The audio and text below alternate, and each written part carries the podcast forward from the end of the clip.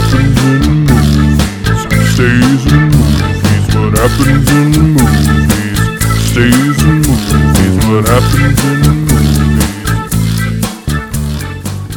Welcome, everybody, to episode 45 of What Happens in Movies Stays in Movies. I'm William Byrne. It's 2014. The film was Expendables 3.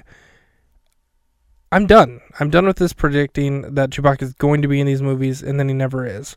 I'm using logical reasoning, deductive reasoning on reasons why he should be in these films and he's not. So that is four films that he's in, now 41 films that he's not. Age of Adaline is next in 2015, and I'm going to go ahead and say no way, not a chance is he in the Age of Adaline in 2015.